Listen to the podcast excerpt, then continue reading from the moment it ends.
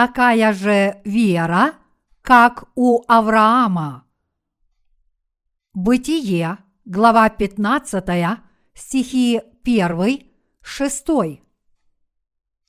После сих происшествий было слово Господа к Аврааму в видении и сказано «Не бойся, Авраам, я твой щит, награда твоя весьма велика». Авраам сказал «Владыка Господи, что ты дашь мне? Я остаюсь бездетным, распорядитель в доме моем этот Елиезер из Дамаска.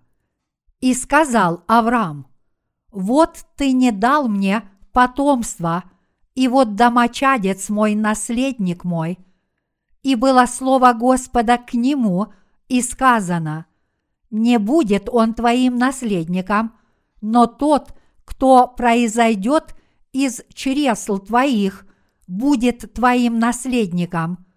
И вывел его вон и сказал, посмотри на небо и сосчитай звезды, если ты можешь счесть их.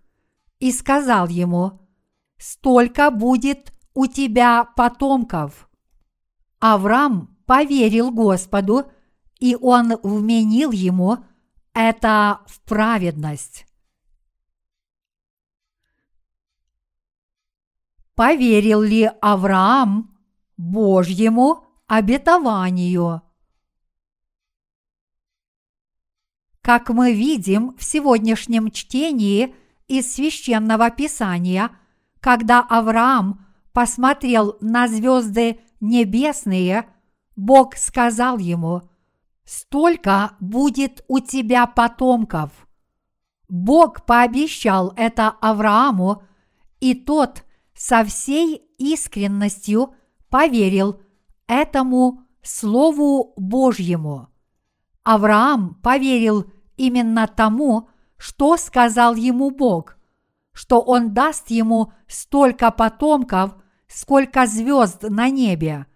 Когда Бог спрашивает нас – верим ли мы в Его Слово, мы тоже должны смело ответить «Да, я верю».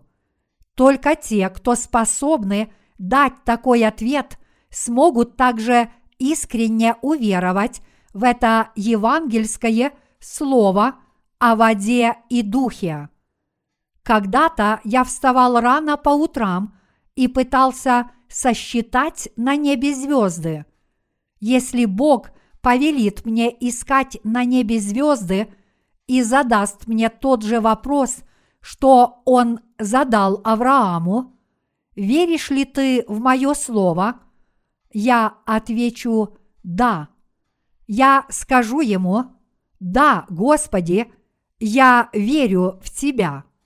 Хотя мои дела несовершенны, я верю в Тебя и Твое Слово.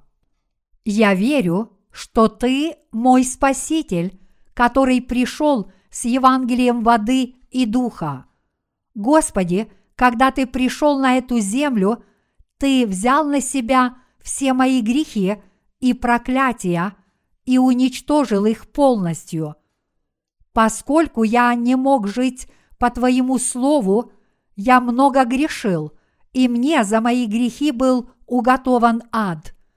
Однако ты пришел ради меня на эту землю в человеческой плоти, взял на себя все мои грехи раз и навсегда и понес наказание за все эти грехи вместо меня, будучи распятым на смерть. Я верю в это, Господи, и я верю, что ради меня и всех прочих людей, ты был крещен, пролил свою кровь до смерти, воскрес из мертвых через три дня и вознесся на небеса, чтобы воссесть справа от престола Бога Отца. Я могу смело сказать, я верю в Твою правду, я верю во всякую правду, которую Ты для меня исполнил. И я верю во все твои обетования. Мы с вами получили вечное прощение грехов всем сердцем, уверовав в Евангелие воды и духа, Слово Божье. Мы получили прощение грехов не потому, что соблюдали закон перед лицом Бога. Мы обрели спасение своей верой в Слово Бога и Его правду, открытую в этом Слове. Истинной верой перед лицом Бога является вера, основанная на письменном Слове Божьем, а не на наших делах. Апостол Павел сказал, в нем открывается правда Божия от веры в веру, как написано, праведный верою жив будет. Римлянам, глава 1, стих 17. Как говорит этот отрывок, мы с вами получили прощение своих грехов раз и навсегда, именно веруя в евангельское слово о воде и духе, а не живя по закону Божьему. Поэтому, если бы Бог меня спросил, веруешь ли ты в мою правду, я бы ответил ему так. Да, Господи, я знаю Твою правду и верю в нее без всяких сомнений. Я верю, что посредством Евангелия воды и духа Ты изгладил все мои грехи, которые я совершил за всю свою жизнь, что Ты сделал меня безгрешным и что таким образом Ты стал моим Спасителем. Я верю, что хотя по своей природе я грешен, Ты сделал меня праведным, изгладив все мои грехи своей правдой. Я также верю, что Ты даровал мне небеса и вечную жизнь. Все вы, сидящие перед этой кафедрой, тоже должны это признать. Если вы действительно хотите получить признание от Бога и родиться свыше, подобно Аврааму, все вы должны полностью уверовать правду Божью. Как вам очень хорошо известно, в ветхозаветные времена Бог дал грешникам слово закона. Сейчас я объясню вам, какое влияние оказывает на нас закон Божий и какая вера дает нам возможность обрести правду Божью. Установленный Богом закон. Первые пять ветхозаветных книг Бытие, Исход, Левит, Числа и Второзаконие вместе называются Пятикнижием. Из многих людей, которые появляются на страницах Пятикнижия, Бог призвал только Авраама, а поскольку Авраам уверовал в Слово Божье, его вера была вменена ему в праведность. Бог сделал Авраама одним из своих праведных людей. Авраам получил прощение грехов всем сердцем, уверовав в изреченное Богом Слово.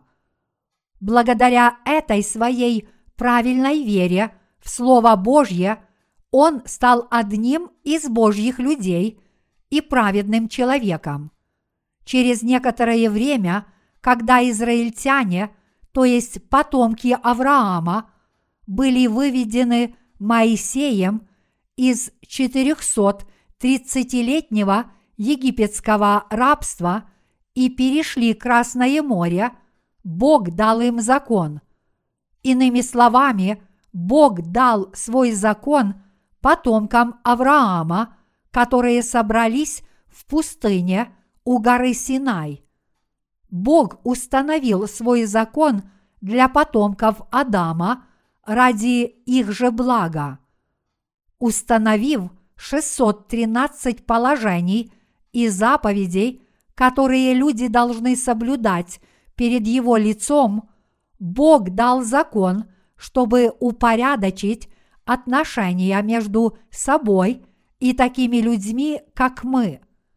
Однако истинной целью установления этого закона было показать народу израильскому и нам, насколько несовершенны наши сердца и дела, и насколько грешными мы являемся.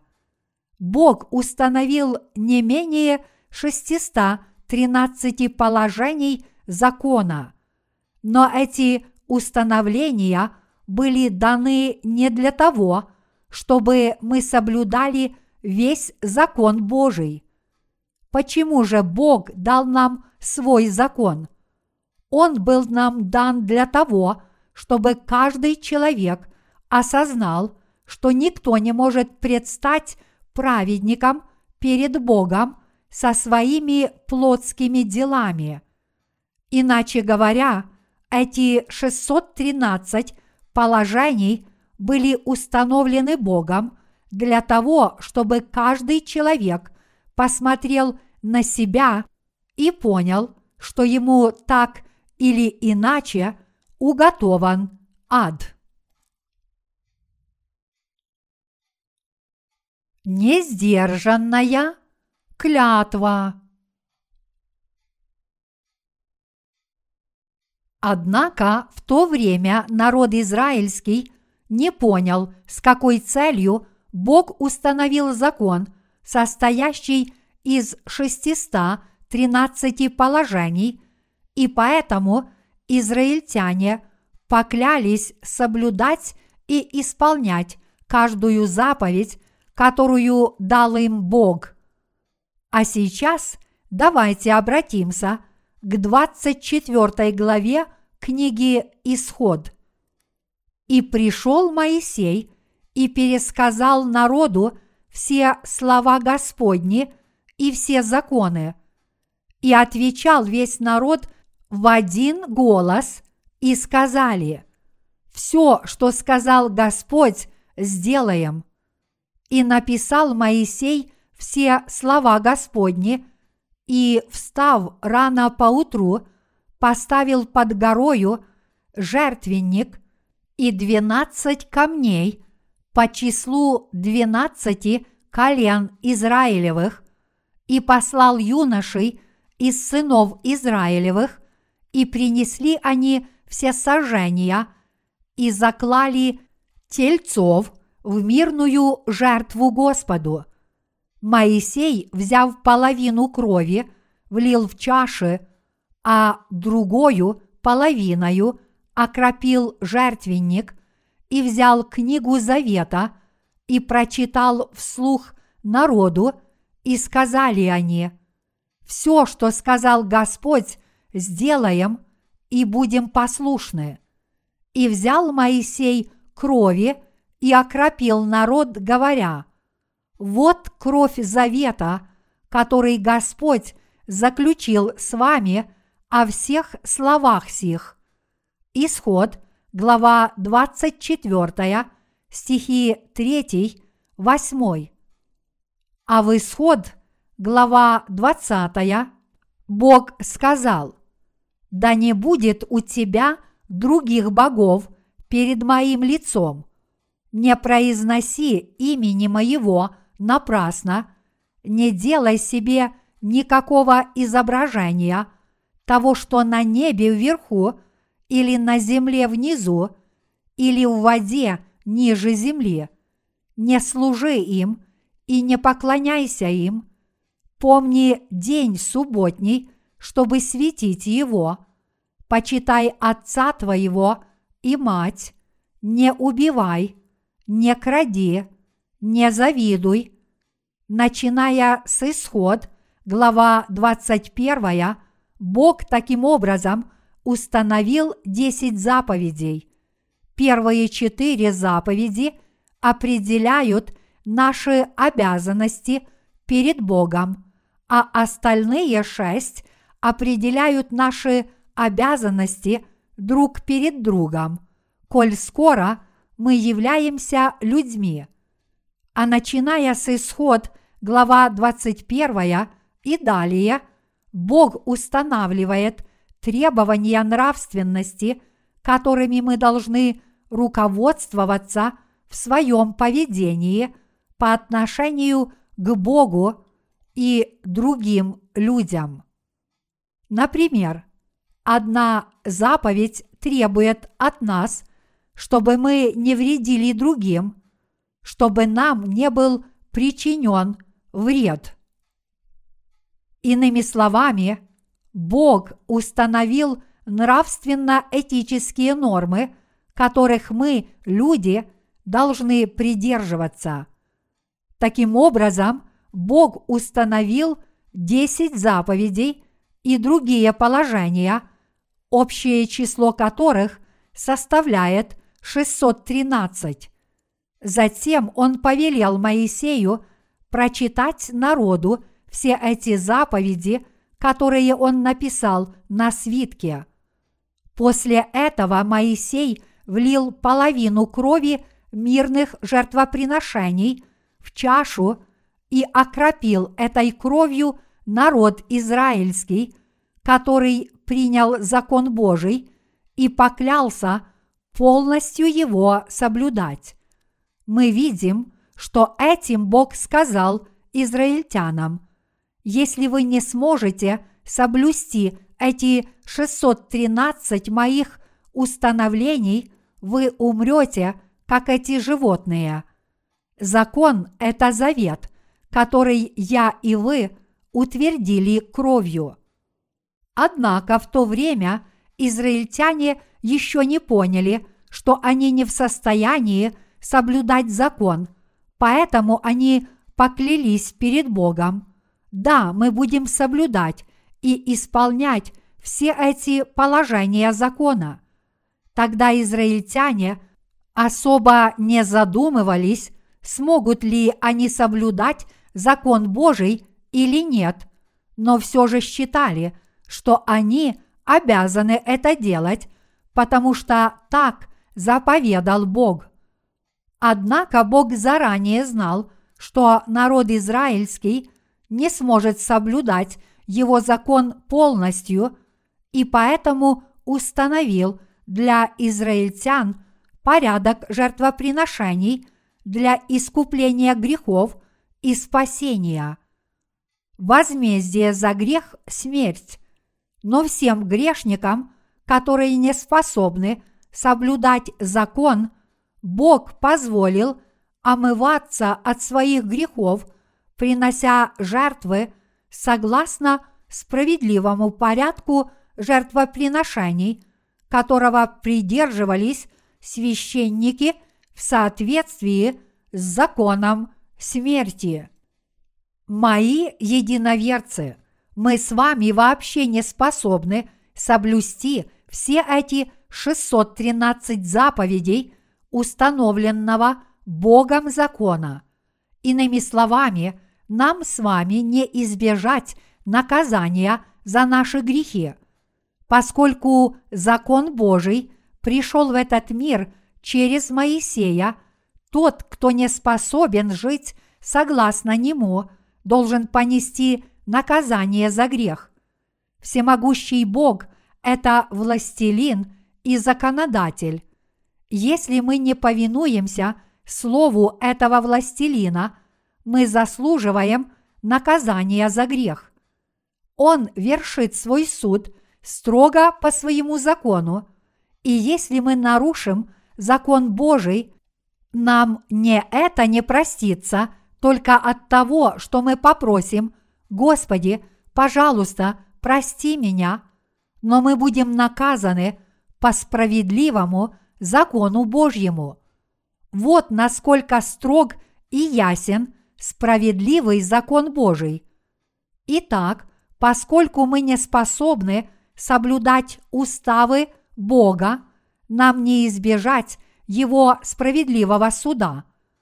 Как бы мы ни старались соблюдать закон Божий, мы никогда не сможем добиться этого самостоятельно, и поэтому необходим другой закон, справедливый закон спасения. Поскольку ни один человек, который грешен перед Богом, не может избежать смерти и проклятия по закону Божьему, возникла острая потребность в законе спасения, который дал бы возможность каждому спастись от всех своих грехов. Даже несмотря на то, что люди не способны соблюдать уставы закона Божьего, израильтяне этого не понимали, поэтому они поклялись Богу, что будут его соблюдать. Неужели Бог установил свой закон только для того, чтобы осудить народ израильский? Нет, это не так. Библия говорит, что Бог дал нам закон, чтобы мы осознали свои грехи. Об этом ясно сказано в Римлянам, глава 3, стихи 19-21. Но мы знаем, что закон, если что говорит, говорит к состоящим под законом, так что заграждаются всякие уста, и весь мир становится виновен пред Богом, потому что делами закона не оправдается пред Ним никакая плоть, ибо законом познается грех. Но ныне, независимо от закона, явилась правда Божия, о которой свидетельствуют закон и пророки. Что означают эти библейские слова?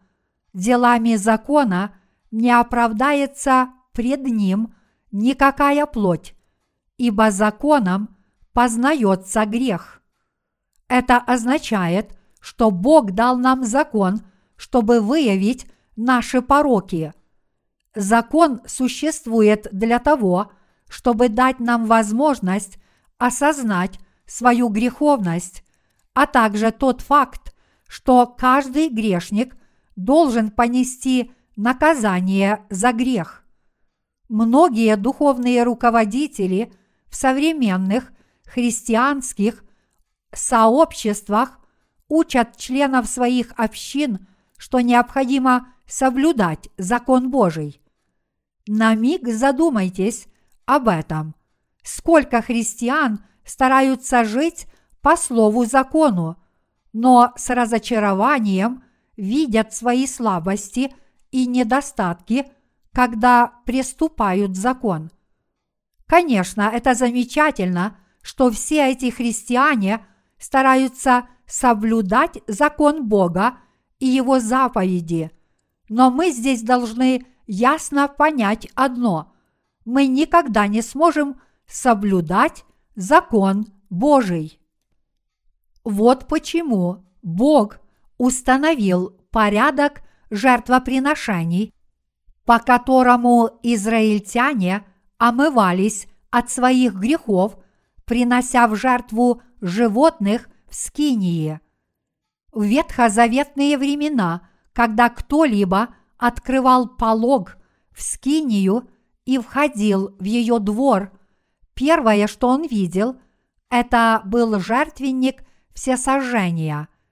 Известно ли вам, что означает жертвенник в духовном смысле? Чтобы омыться от своих грехов, люди в ветхозаветные времена приводили беспорочного ангца или козла к жертвеннику всесожжения и передавали этому жертвенному животному свои грехи, возлагая руки ему на голову.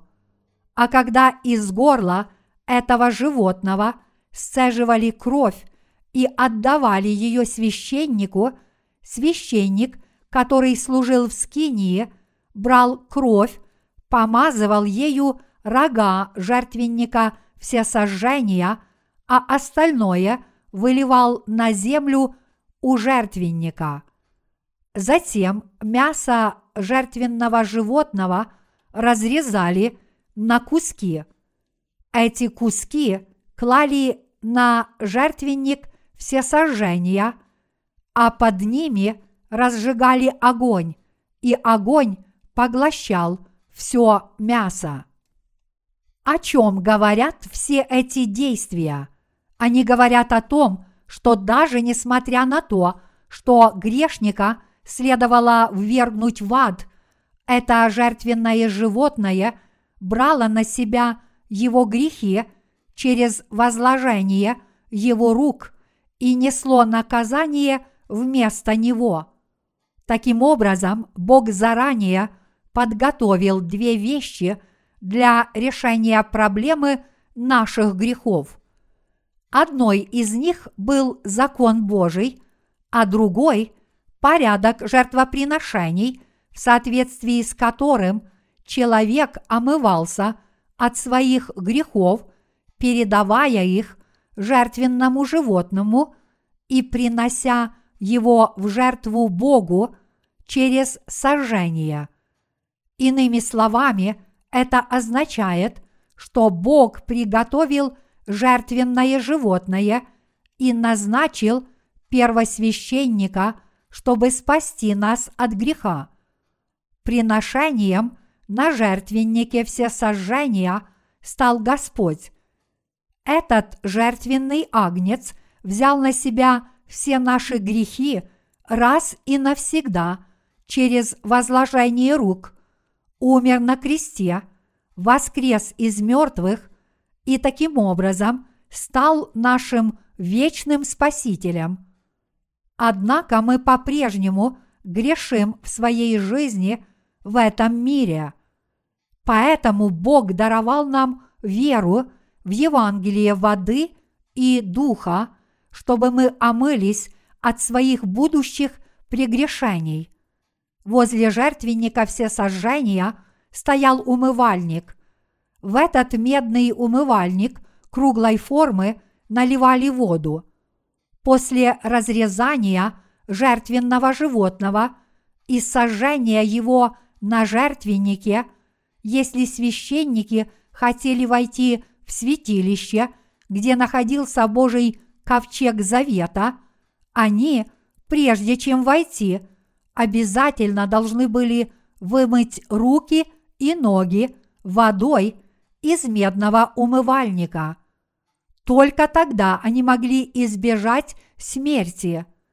В обязанности священников входило приношение жертв, которые очищали людей от грехов, а когда священники хотели предстать перед Богом, они сначала омывались от грязи водой из умывальника и таким образом могли избежать смерти за свои грехи.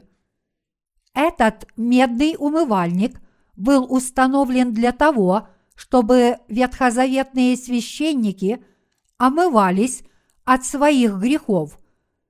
Если мы обратимся к Библии, мы увидим, что умывальник был сделан из зеркал, которыми пользовались израильские женщины – написано, что умывальник был сделан из зеркал, которыми в те времена пользовались женщины, чтобы увидеть свое отражение. Именно по этой причине Бог использовал медные зеркала для изготовления умывальников скинии. Закон, который дал нам Бог, это зеркало – Именно с помощью зеркала мы видим свои лица, головы и тела. Без зеркала мы бы не увидели, что наши лица чем-то испачканы, и поэтому мы им пользуемся. Таким образом, Бог дал нам возможность узнать с помощью Его Слова, насколько греховны наши сердца и дела, и сколько у нас грехов – чтобы мы могли получить прощение своих грехов, уверовав в Евангелии воды и духа, которое совершил Господь. Вот для чего существует закон. Библия говорит, законом познается грех. Закон существует для того, чтобы показать нам наши грехи. Иными словами, Бог дал нам этот закон, чтобы показать нам, как выглядят грешники, которые еще не получили прощения своих грехов. Что же такое грех рода человеческого? Каждый поступок и помысел, который не соответствует воле Божьей, является грехом. Иначе говоря, неспособность жить по Слову Божьему – это грех. Неспособность жить согласно 613 заповедям, установленным Богом, и жить по воле Божьей есть не что иное, как грех человечества. Вы являетесь грешником не тогда, когда что-нибудь крадете, но вы таковы, потому что вы не способны соблюдать установленный Богом закон, и вы родились с грехом. Вот что такое настоящий грех перед Богом. Закон Божий разоблачает греховную сущность каждого человека. Закон указывает на грех неспособности жить по воле Божьей. Например, заповедь, которая запрещает нам убивать, показывает, что мы фактически являемся убийцами. Бог говорит нам, когда вы на кого-то гневаетесь, вам хочется избить его до смерти, даже если этот человек ничего вам не сделал. Или же вы пожелаете человеку попасть под машину и погибнуть. Бог говорит, что все злые желания, которые вы вынашиваете в своем сердце, это грехи. Это означает, что в Божьих глазах нечистые желания в ваших сердцах и грехи, которые вы совершили на деле, это одно и то же. Поскольку мы люди, а не боги, мы рассуждаем только о явных грехах. А что же всемогущий Бог? Если мы хотим получить доказательства своей греховности, Бог представляет нам неопровержимые доказательства в Ветхом Завете. Спросите Бога, неужели я грешник? И Бог вам ответит – поскольку ты потомок Адама, ты родился с грехом. Из-за преступления одного человека грешниками стали многие, и это его потомки. А поскольку ты потомок Адама, ты, само собой, являешься грешником. Таким образом, Слово Божье показывает, что все мы грешники – Бог знает о нас все, ибо Он всезнающ и всемогущ. Он знает о нашем врожденном естестве все. Ему известно, что у нас на сердце, что мы делаем в своей жизни, и даже какие грехи мы совершим в будущем. Поэтому Бог сказал нам, все вы понесете наказание – за грехи в своих сердцах.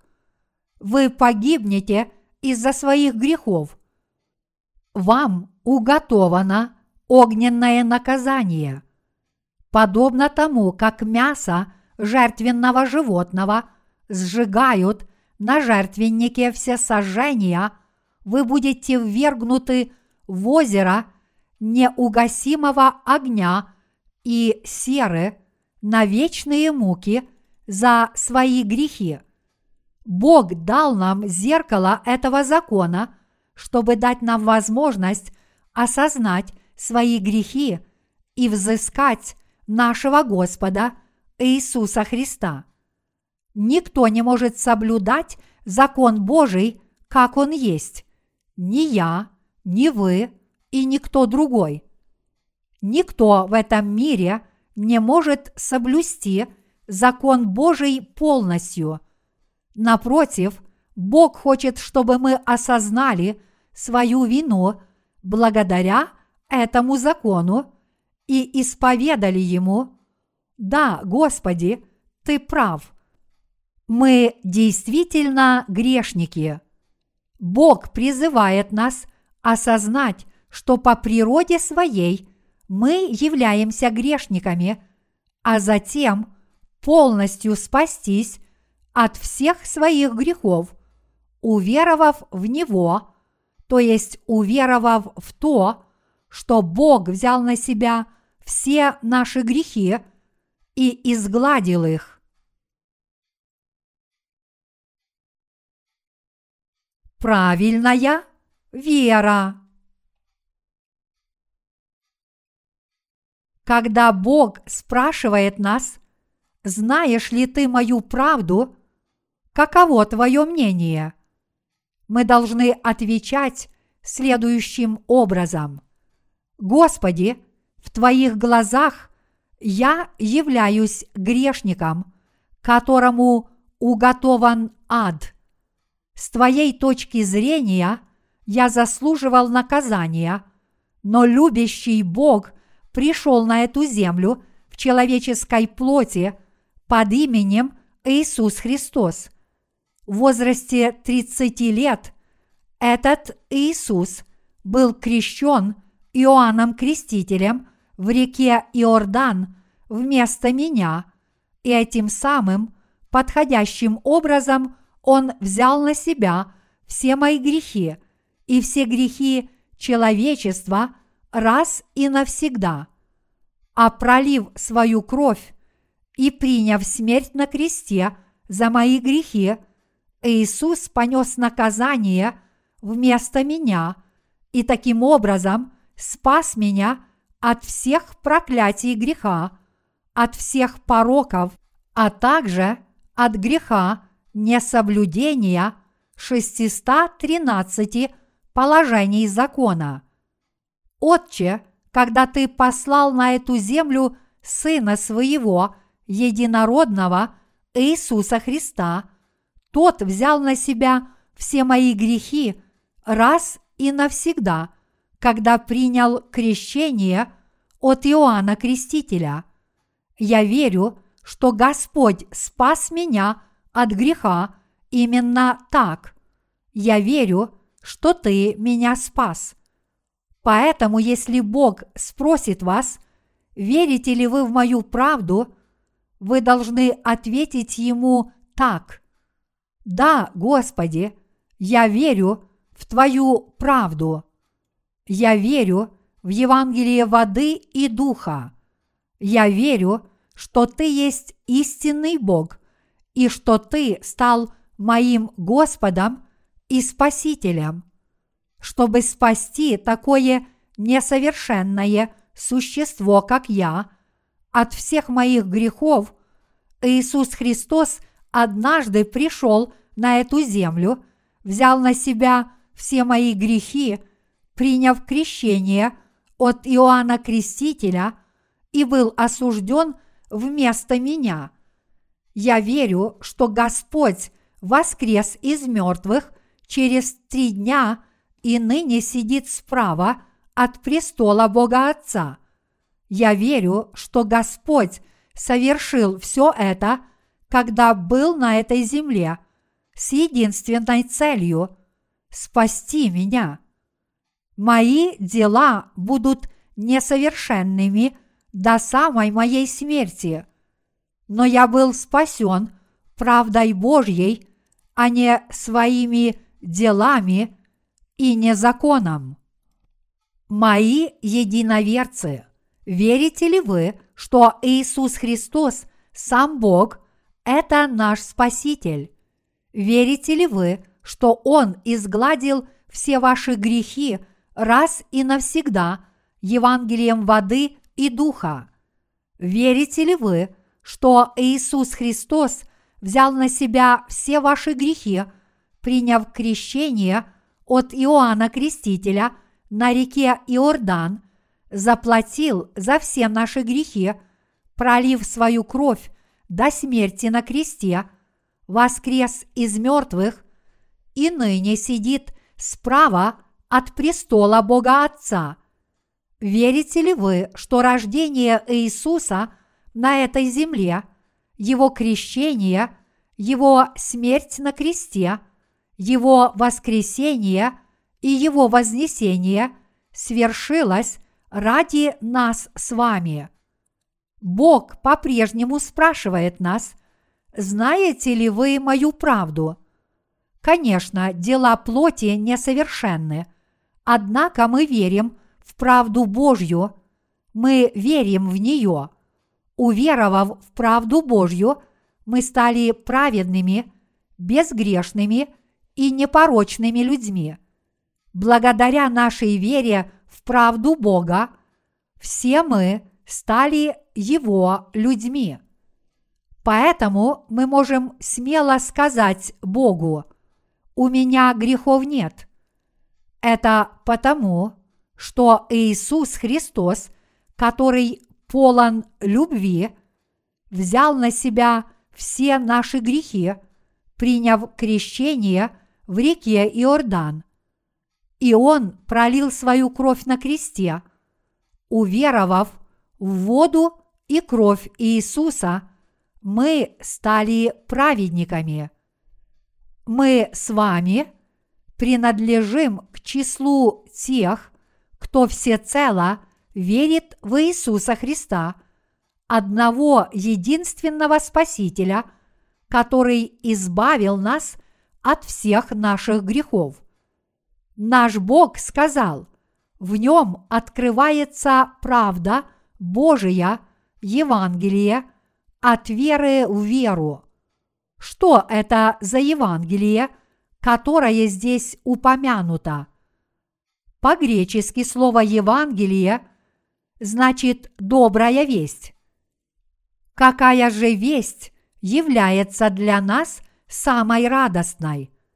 Это весть о том, что даже несмотря на то, что нам был уготован ад за нашу пожизненную неспособность соблюсти 613 уставов и заповедей закона Божьего, Иисус Христос пришел на эту землю и взял на себя все наши грехи, приняв крещение, и мы стали безгрешными, уверовав в Него.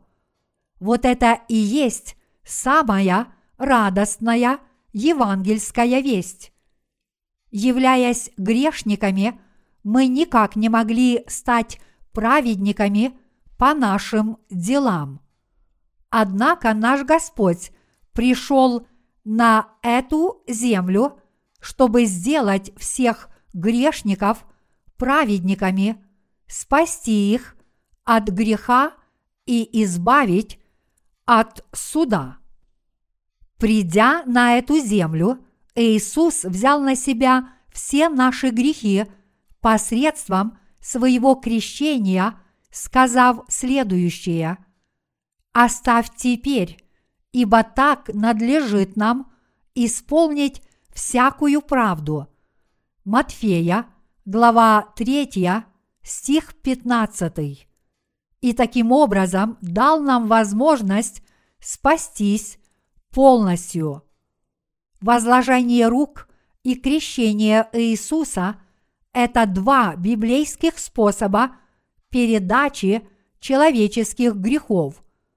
В ветхозаветные времена грехи человека переходили к Агнцу, когда он возлагал руки ему на голову, а в новозаветную эпоху все наши грехи перешли к Иисусу, когда он – принял крещение в реке Иордан. Чтобы спасти нас, свои создания, сам всемогущий Бог и вечный властелин оставил свой престол славы, принял образ человека и родился на этой земле как младенец Иисус через тело девы по имени Мария, а приняв крещение от Иоанна Крестителя, он взял на себя все грехи каждого грешника в этом мире раз и навсегда. Более того, пролив свою кровь на кресте, он спас нас от наказания за все эти грехи. Мои единоверцы, вот как был крещен Иисус Христос. Посредством своего крещения Господь взял на себя все грехи этого мира, каждый и всякий грех человечества. Это истинное Евангелие и правда Божья. Это дело избавления всех людей от грехов самым подходящим образом является правдой Божьей и истинным Евангелием. Библия говорит, «Ибо так возлюбил Бог мир, что отдал Сына Своего Единородного». Как и говорит нам этот отрывок, Иисус пришел на эту землю и взял на себя все наши грехи посредством своего крещения – Иисус Христос возложил все грехи этого мира на свое тело, и не только наши с вами грехи, но и все грехи мира перешли к Иисусу через Его крещение. Верующие в Евангелие воды и духа – спасены навечно. Прежде чем закончить сегодняшнюю проповедь, давайте обратимся к 10 главе послания к евреям. В Евреям, глава 10, стихи 1 и 2 написано «Закон, имея тень будущих благ, а не самый образ вещей, одними и теми же жертвами каждый год постоянно приносимыми, никогда не может сделать совершенными приходящих с ним. Иначе перестали бы приносить их, потому что приносящие жертву, быв очищены однажды, не имели бы уже никакого сознания грехов. В ветхозаветные времена израильтяне ежедневно передавали свои грехи жертвенному животному, перерезали ему горло, сцеживали из него кровь, клали его мясо на жертвенник всесожжения, сжигали его, и таким образом жертвенное животное несло наказание за грех вместо них. Что все это означает? Эта жертва была знаком обетования о том, что Иисус придет на эту землю, понесет на себе все наши грехи посредством своего крещения, прольет свою кровь, понесет наказание на кресте вместо нас и таким образом сделает нас безгрешными. Иными словами, ветхозаветный обряд возложения рук был тенью крещения Иисуса Христа. Иисус был реальным существом, а это ветхозаветное слово было его тенью. А если есть тень, то должно быть и нечто реальное, что эту тень отбрасывает. А когда наступила новозаветная эпоха, Иисус Христос, реальное существо, лично пришел на эту землю и совершил дело уничтожения всех грехов человечества. Библия говорит в Евреям, глава 10, стихи 9-10. Потом прибавил, Вот иду исполнить волю Твою, Боже. Отменяет первое, чтобы постановить второе. По сей-то воле освящены мы единократным принесением тела Иисуса Христа. Коль скоро здесь сказано «иду исполнить волю Твою», то кто пришел исполнить волю Божью? Кто это в данном отрывке? Именно Иисус Христос пришел исполнить волю Божью. Ни один человек никак не может ее исполнить. Чтобы исполнить волю Божью, нам только остается всем сердцем уверовать в то, что Иисус Христос изгладил все наши грехи, когда пришел на эту землю. Как Иисус Христос исполнил волю Отца, когда пришел на эту землю? Он сделал всех людей безгрешными, взяв на себя все грехи рода человеческого посредством своего крещения, и он был осужден вместо всего человеческого рода. Вот как Иисус исполнил волю Божью. Бог сказал, отменяет первое, чтобы постановить второе. Мои единоверцы, вы должны хорошо помнить о том, что вы никогда не спасетесь законом. Ваши грехи никогда не будут изглажены законом. Вот почему Бог заменил закон законом любви и спасения. Далее Библия продолжает. «По сей-то воле освящены мы единократным принесением тела Иисуса Христа». Евреям, глава 10, стих 10. Взгляните на этот отрывок. Неужели здесь сказано, что мы осветимся в будущем? Нет, здесь сказано, что мы освящены, а это означает, что мы уже стали святыми. Иисус велит нам верить в Него. Все уже свершилось. Теперь я полностью изгладил все ваши грехи. Все, что вы должны делать, это только верить. Верите ли вы в меня теперь? Поскольку вы верите в Бога, верьте и в меня. Таким образом, это только вопрос времени, когда вы истинно уверуете в Иисуса и Его дело спасения. Иисус – это Спаситель. Он есть сам Бог. Он есть Творец Вселенной и всего сущего в ней. В Евреям, глава 10, стихи 11, 14 написано «И всякий священник ежедневно стоит в служении и многократно приносит одни и те же жертвы, которые никогда не могут истребить грехов.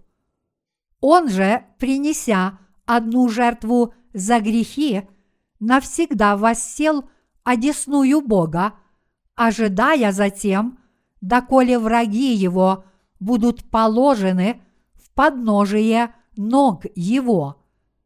Ибо он одним приношением навсегда сделал совершенными освящаемых.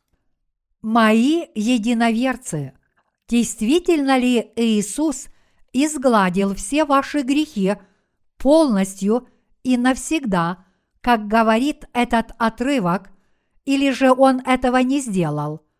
Он поистине изгладил их все.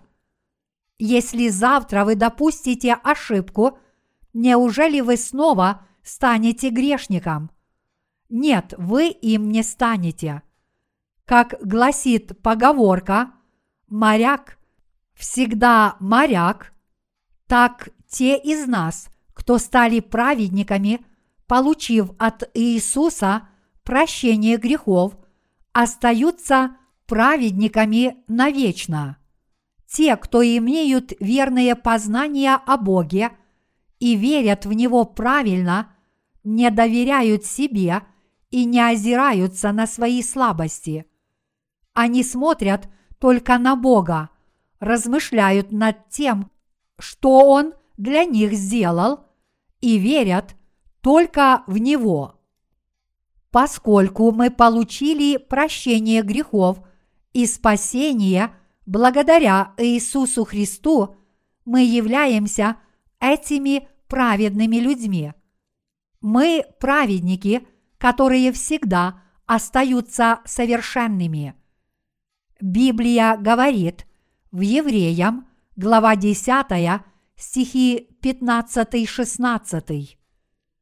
«А сем свидетельствует нам и Дух Святый, ибо сказано, вот завет, который завещаю им после тех дней, говорит Господь, вложу законы мои в сердца их, и в мыслях их напишу их. Завет, который заключил с нами Иисус после того, как изгладил все наши грехи, гласит «Вложу законы мои в сердца их, и в мыслях их напишу их». Мои единоверцы, действительно ли Бог нас спас? Он спас нас всех. Остался ли в наших сердцах хоть какой-то грех? Нет. Остался ли хоть какой-то грех в наших мыслях? Нет. Кто же мы, грешники или праведники? Мы праведные люди. Вот что написано в наших мыслях. Бог написал это в сердцах всех верующих в Него. Давайте снова обратимся к стиху 17 и греховых и беззаконий их не воспомяну более. А далее стих 18 говорит, а где прощение грехов, там не нужно приношение за них. И это правда. Иисус действительно изгладил все грехи мира. Он сказал, что не нужно приношение за них. Все уже свершилось. Каждый верующий ныне безгрешен. Все верующие в Евангелие воды и духа спасены от греха навечно.